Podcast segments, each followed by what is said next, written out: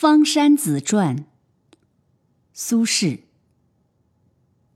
方山子，光黄间隐人也。少时慕朱家郭谢为人，闾里之侠皆宗之。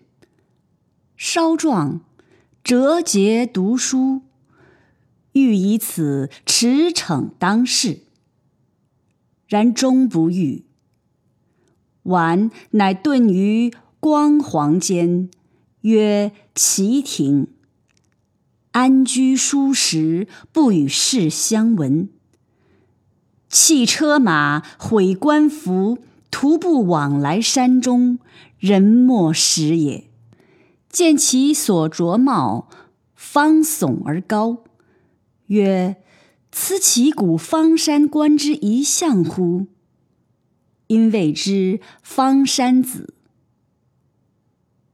余谪居于黄，过其庭，视见焉，曰：“呜呼！此吾故人陈造寄长也，何为而在此？”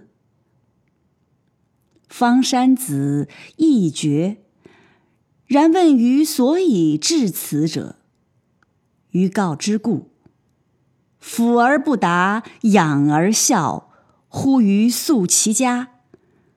环堵萧然，而妻子奴婢皆有自得之意。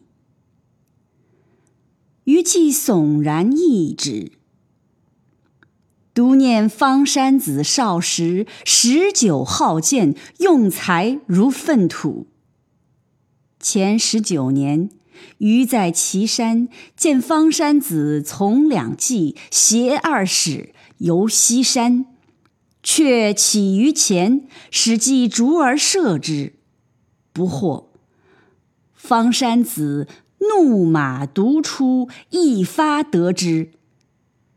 因与于马上论用兵及古今成败，自谓一时豪士。今几日耳，精悍之色犹现于眉间，而岂山中之人哉？